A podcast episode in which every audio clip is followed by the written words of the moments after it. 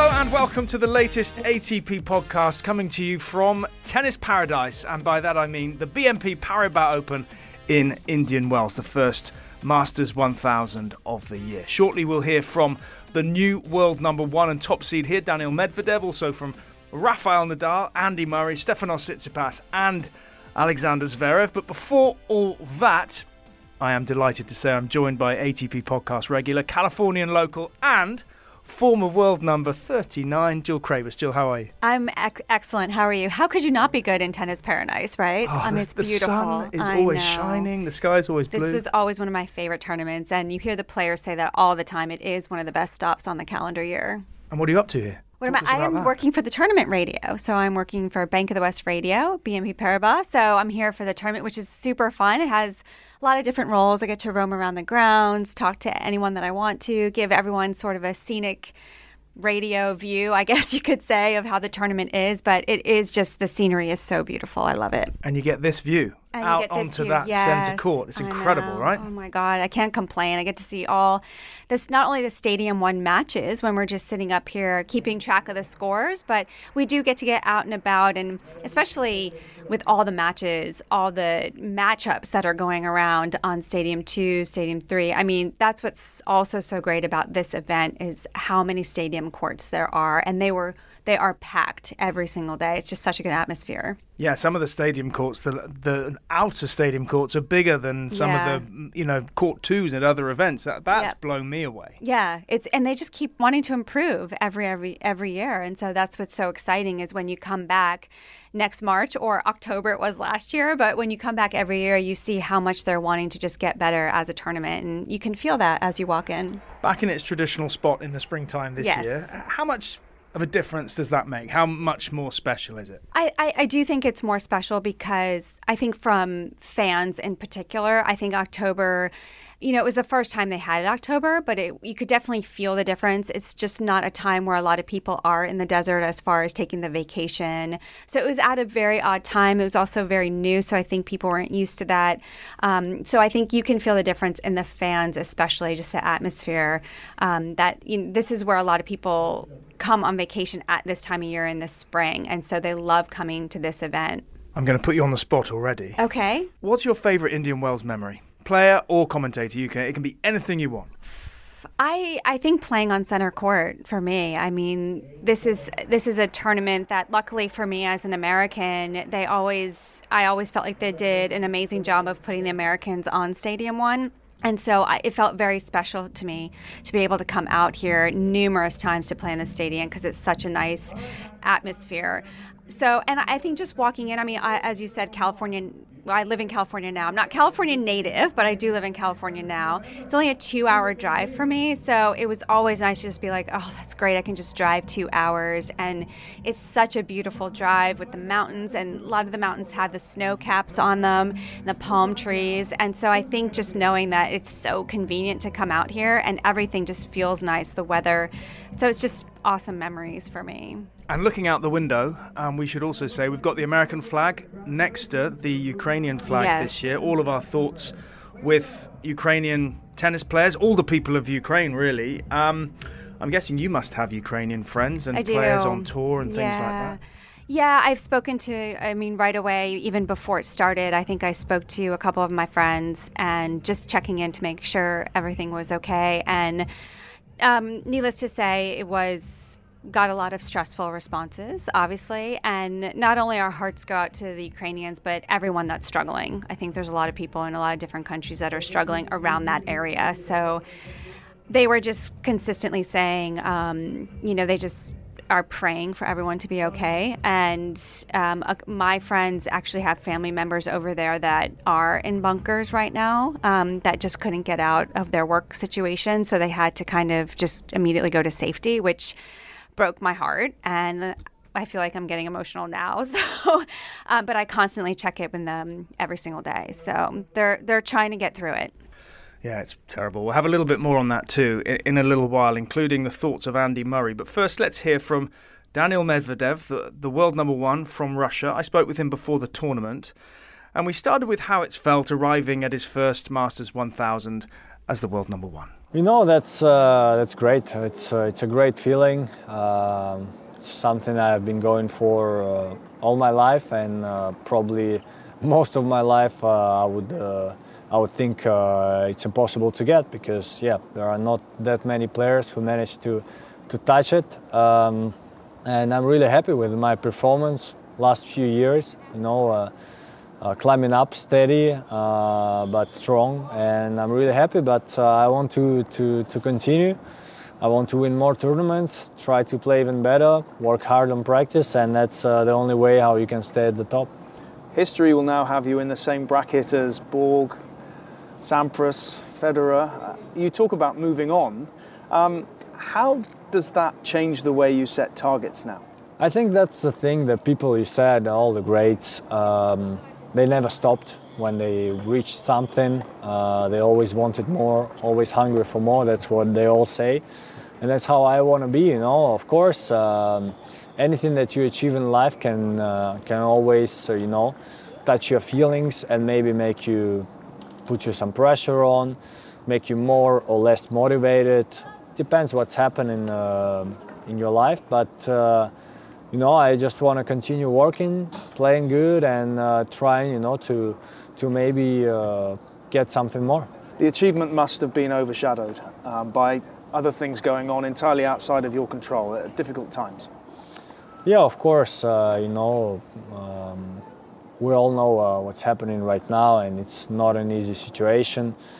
I try to express myself as I can, and yeah, my main message is I want everybody to be safe. You know, if it was always the same, I always said the same, there is not much more I can do.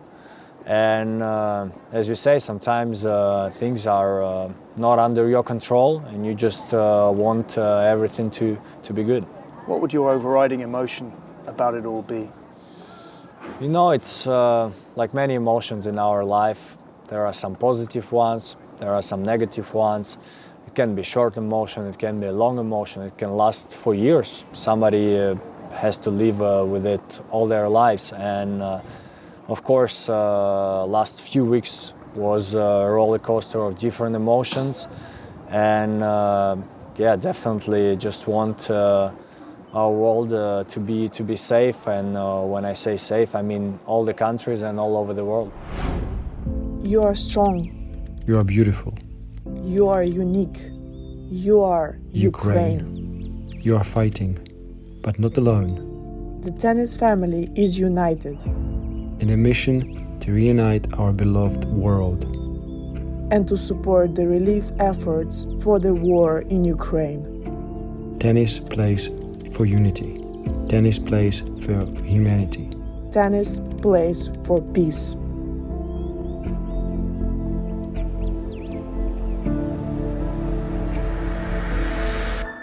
Those are the words of Ukrainians Elina Svitolina and Sergiy Stakhovsky, who himself has returned to the Ukraine to join the reserve army. Our thoughts are with him and, of course, with all of those involved in the conflict. As you've just heard this week, the ATP, WTA, ITF and the four Grand Slams have launched Tennis Plays for Peace, each pledging $100,000 to the relief efforts. One man also going above and beyond is in Indian Wells. Wildcard Andy Murray. He announced earlier this week that he'll be donating all of his prize money for the remainder of 2022 to UNICEF to help all the children affected by the war.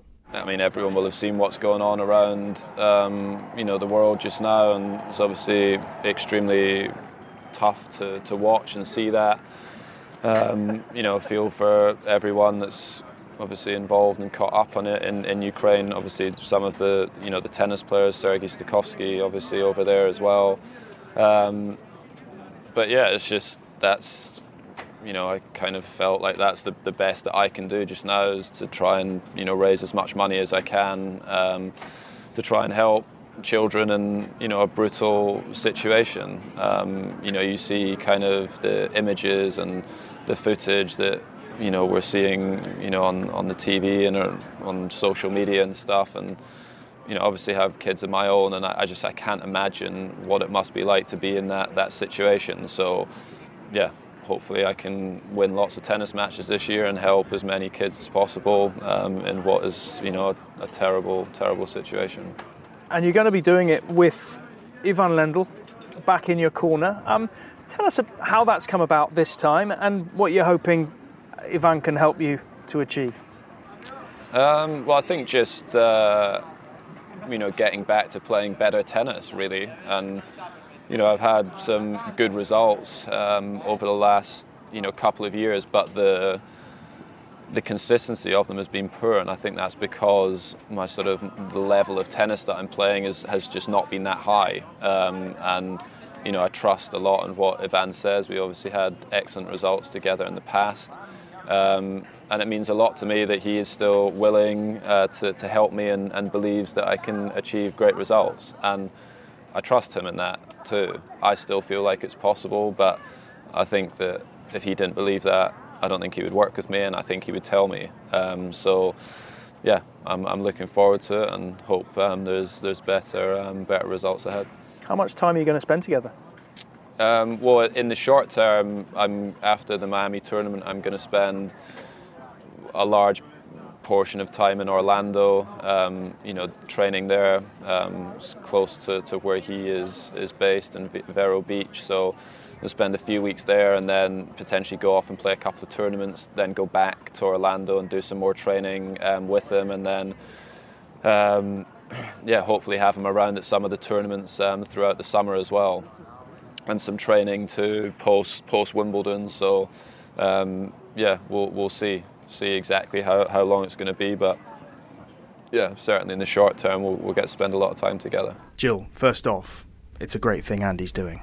Absolutely. I mean, I think there's numerous players that are doing that. Obviously, you mentioned Stakhovsky joining the Army, which is extremely courageous and brave. And like you said, our thoughts are with him. Svitolina obviously has donated money as well. I think everyone is trying to do their part. And I to me, that's why I love sports so much, is that the athletes do become united in these situations. I think it's nice to know that, you know, I read an article of Sabalenka the other day saying, like, we're all uniting in the locker room. Doesn't matter what country you're from.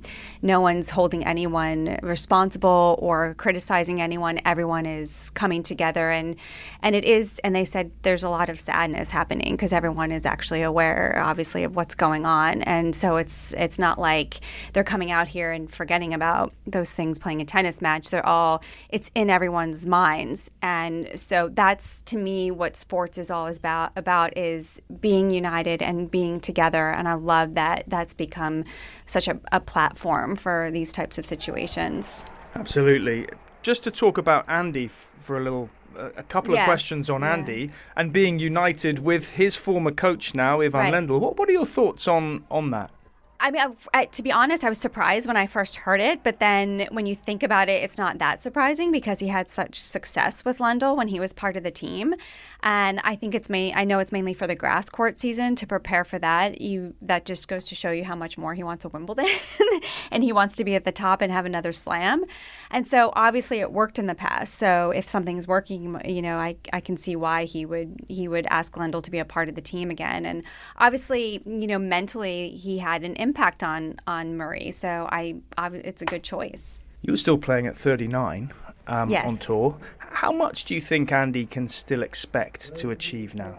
I mean, I think he can for sure. I think what blows my mind is everything he's been through. I mean, when I retired at 39, I was very lucky. I didn't have any injuries, so I was very lucky. Just the little aches and pains that every athlete has. But I mean, what he's gone through, and I saw his documentary, and I couldn't believe how much they showed of what they did of his surgery in that documentary. And it just gave me. I mean, I appreciate him as a person and a player already, but what he went through, I was like, wow, that is some determination beyond anything you can imagine. And so if he has that, I mean, I'm impressed with how he's been moving around the court. I mean, I don't think he's quite as fast, of course, when he was a little bit younger and 100%. But I mean, it just goes to show you how much he loves the sport. And I just think I think he's an inspiration. The will is still there, isn't it? It's incredible. Yeah. It's unbelievable. Another man ringing the changes in his coaching setup is Stefanos Tsitsipas, he's reached out to a former top five player from Sweden who you've interviewed this week, Jill. Let's hear from Stefanos Tsitsipas talking about Thomas Enqvist joining his team. Well, I think it's important to bring people into the team that have had past experience on the ATP Tour. Thomas is someone that I like a lot. I respect him in every way. And I think he helped me from the point of view, you know, having played on the tour, having had great results, from more of a player perspective than a coach perspective. Thomas went to, I think, 4 in the world. You've already gone higher than that yourself. So what exactly do you really want Thomas to help you with? I feel like there are a lot of things I can work on, and he has a very good eye. I think he understands that my game evolves mostly around my attacking game, and this is something I've been working on a lot and putting a lot of attention to, and putting these little pieces and trying to put them together, which is every day showing up on the court and putting in the work. And we all know how close you are to your father. How does your dad's role change as a result of Thomas coming in? My dad's role doesn't change at all. He still remains of where he was before. Thomas is an addition to the team. Thomas is someone that can bring new ideas and new thoughts into our team, and I think having it in a combination of the two come together, it can bring a lot of new life into my game. Jill, Stefanos says Thomas Enqvist has a very good eye. As a former player, what do you think he means by that? I think, as to me, I would take, and when I interviewed him, I have to say Enqvist, he was super great and personable. It's only been a few weeks that they've been working together, so he couldn't really expand a lot on what their plans are, what their goals are. But when I think of a good eye, it's about what you can pick up on your opponents and how you can incorporate what Tsitsipas, for example, in this situation, does so well against other opponents. And Enqvist also mentioned that, you know, I asked him about statistics in general because that's become a very big thing. And, you know, when Enqvist played, they didn't necessarily have access to all that information that they do now. And he was pretty high on it. He said he does pinpoint a few things that are go-tos, like a serve and first shot in particular, which to me Tsitsipas is very good at. He's got a great serve, and he's immediately looking for those opportunities. So in that situation, he would be able to tell Tsitsipas, okay, maybe on the first shot against a certain opponent, what might be the best shot to hit, which direction, what kind of spin or flatten it out, how these opponents might react to different spins and slices. So to me, that would be the eye that I think he's referring to. Unless it comes from Enqvist's mouth, we don't really know, but that's my speculation. What is it about Swedes also that make good coaches? We've had Magnus Norman, Jonas Bjorkman, Thomas Johansson, Enqvist, Freddie Rosengren. Right. Is it just their method? You know, I asked him about that too. Well, my question was, how are Swedes so calm all the time? That's what we talk about with the Swedes, right? They're just so calm, cool, and collected. And he said he thought it was, that's kind of their character. Yeah. That's just how Swedes tend to be naturally. But he also mentioned Björn Borg quite a bit, and what a role model he was, and, how cool he was on the court. And he said they all wanted to just be like him, and he was such a good role model to have. And I think that mentality is so good for a player, because there's going to be frustrations. Tennis can make you crazy sometimes when things aren't going the way you want them to, and to be able to have that calm manner is so crucial to be able to immediately get ready for the next shot, next game, whatever. And the Mediterranean fire will still be in the Tsitsipas camp, course, because Father Apostolos is still there. I asked Steph about that. You a fan of family coaching dynamics in general? I don't know if I'm for or against it. I think if it works, yes, because, your parents have such a huge influence on you since you were very young. And I think I can just relate to my parents. I couldn't have been a professional athlete without them, and they were great role models for me. I think, actually, I was listening to Caroline Wozniacki the other day because she was asked this very same question, because obviously her dad was her coach for her entire career, and she said, they had they had some animosity a little bit, but they learned to be open and honest, and they could talk about it. And I think that's an important thing, is the communication, to be like, okay, you know, this is frustrating. Maybe they have the same personalities where they just butt heads, but you have to be open. The communication has to be open to be able to work it out and be able to make that, you know, parent-player situation work to the best of its ability. And elsewhere also, it's been a bit of a coaching merry-go-round at the start of the year. Yannick Sinner now working with Simone Vagnozzi instead of Riccardo Piatti. Jamie Delgado with Denis Shapovalov. Yep. Which one of those are you particularly interested to just see how it kind of works its way out? Oh, all of them. Definitely all of them. I'm always curious to see what a new coach to bring to a player. You mentioned Sinner at first. I mean, obviously he had massive success with Piatti. So I'm curious to see what Vagnozzi can bring to the table, what his goals are. I'm curious to see, you know, how Sinner's game develops, because he's one of my favorite players to watch. I'm curious to see if he starts giving Sinner maybe a little bit more variety, because he's so solid, if he starts to throw in some slice drop shots occasionally. And with Jamie Delgado, I actually just ran into him outside a couple days ago, and I was excited. I was like, how's it going? Are you enjoying working with Denis? And he was like, oh, well, it's really different, first of all, different personality. He's like lefty, you know, a lot of flair. And so, but he, you know, he's a younger guy, obviously, than what Jamie's used to with Murray. And so he was very excited to kind of jump on board and see what he could bring to the table. And I just saw the excitement in his face, which was really cool to see.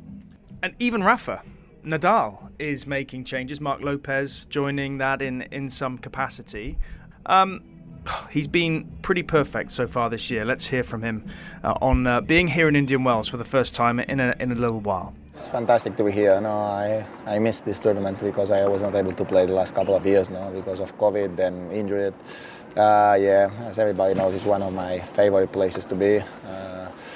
It's so special to play here and just to live here for a couple of weeks. It's relaxing. You have more time to enjoy a little bit of everything, and you are not in a typical tennis tournament, so that helps. Three titles here. Which one is most special for you? I don't know. 2007 I played fantastic, but probably the most emotional one was the last one, 2013 against Del Potro, the final, coming back from a long period of time injury. First tournament on hard during a year. Winning the title here was a big surprise, but at the same time, a very emotional thing. All those memories, all those years, and yet you've never had a better start to a year. Given where things were just a few months ago, how has this happened? I don't know. The only thing that I can do is thanks to life for this amazing opportunity. I never dreamed about being in that position after the first three events of the year. A couple of months ago, I was not able to walk the proper way. Here I am, and I can't be happier. Just enjoying every single day, having fun. Out on your own now, 21 Grand Slams. How special is that? Well, every title is special. No, for sure the numbers are important for me, but the most important thing, I am able to play tennis again and to enjoy the sport. So that's even more important than the 21.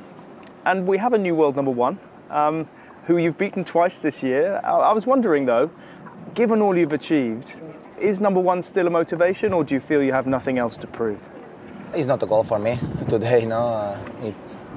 If I am playing enough well to make that happen, fantastic. But unfortunately, I cannot follow this goal anymore. No, I am 35, almost 36. I need to make decisions. So it's important to follow the full calendar that requires to try to be number one. No? And there's great young players to be ready for that, or even Novak that is probably a little bit healthier than me, but that's it. I can't complain at all. I have been in that position for such a long period of time. I did it a couple of times.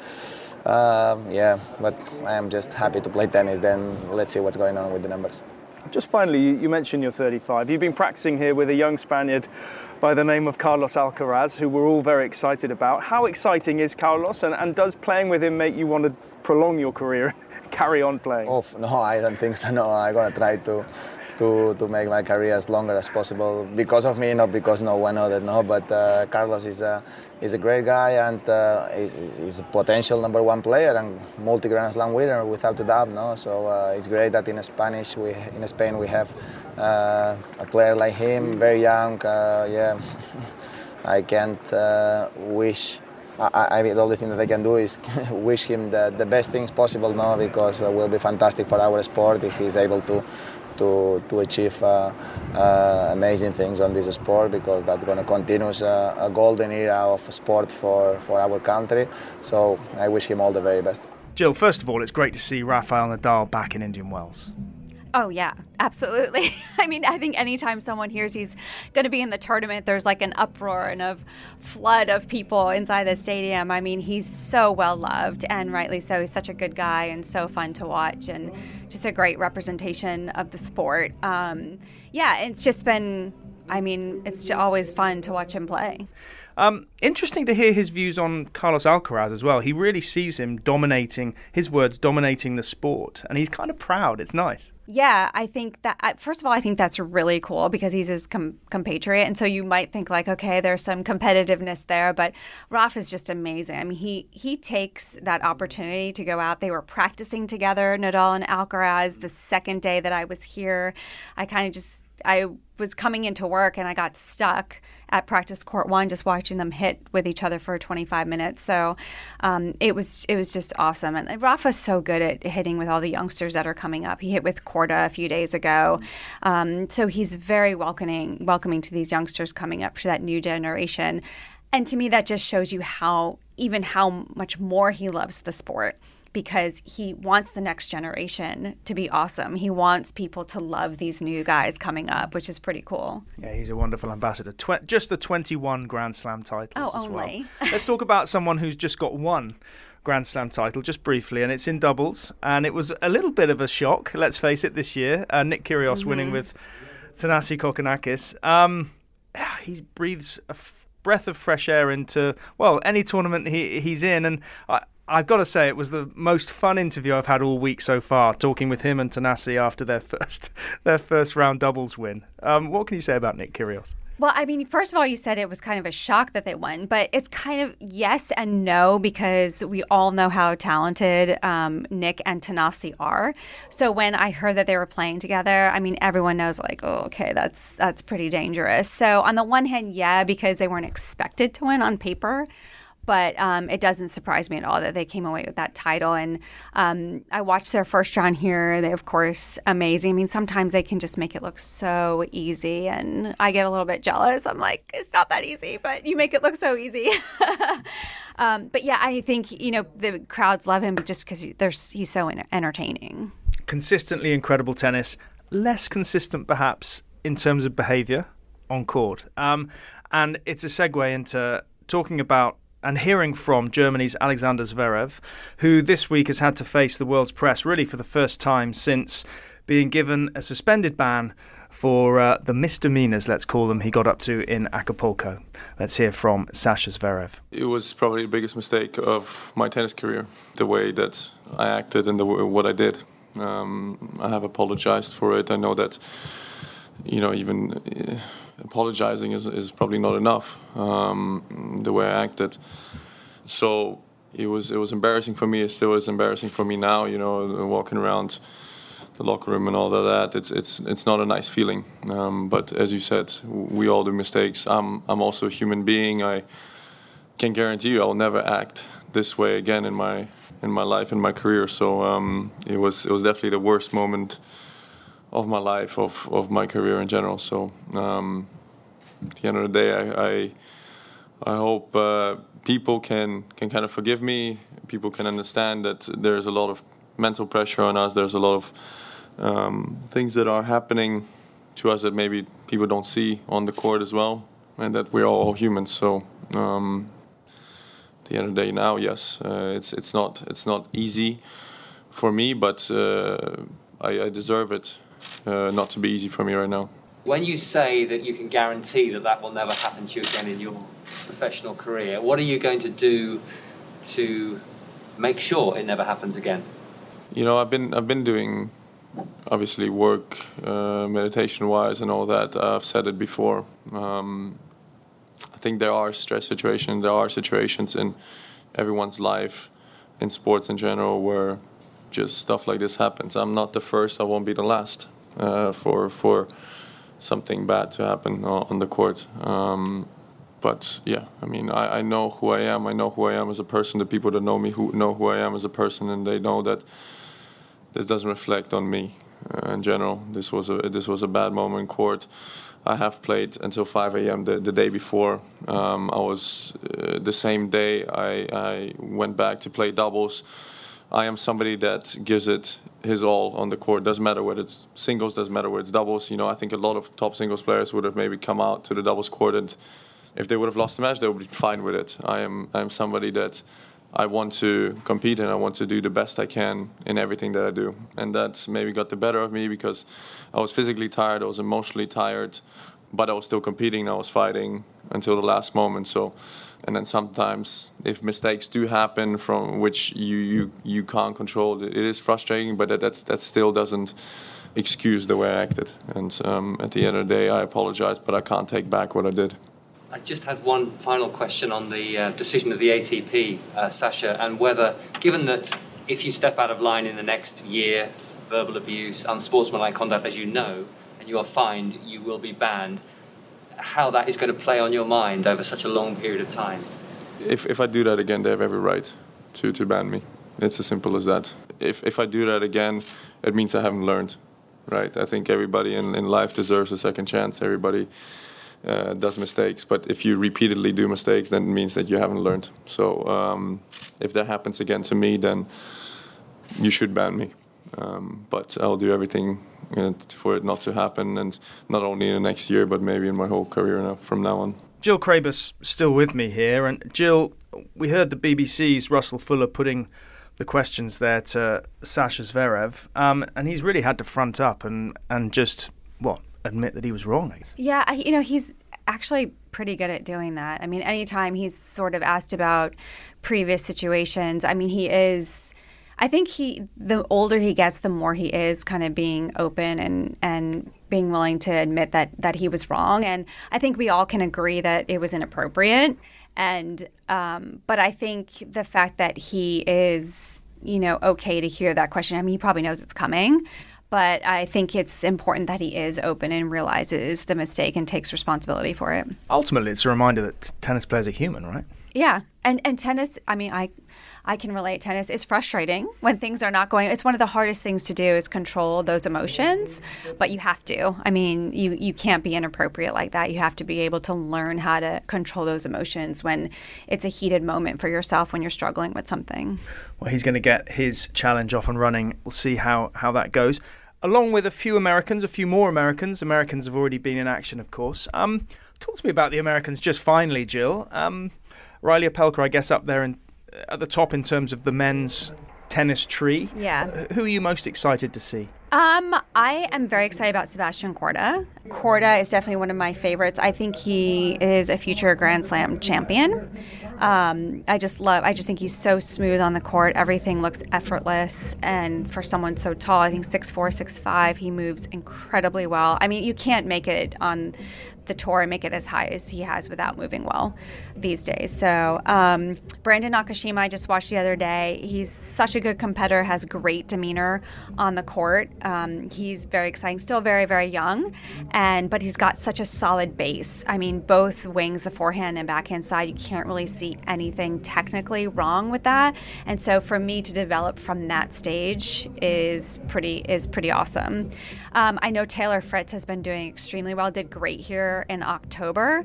And I just find, as I've been watching him the last 4 or 5 years, he has just kind of quietly kept going up. I mean, I think he's always had the power game, but I love that he's just continuing to develop and get better. But there's so many. I mean, Riley's got a huge game, of course. I know I'm missing. You know who else I love is Mackie McDonald. I mean, I think he's just got a great game, is super solid at the net as well, which I like. I like that he's not afraid to come forward.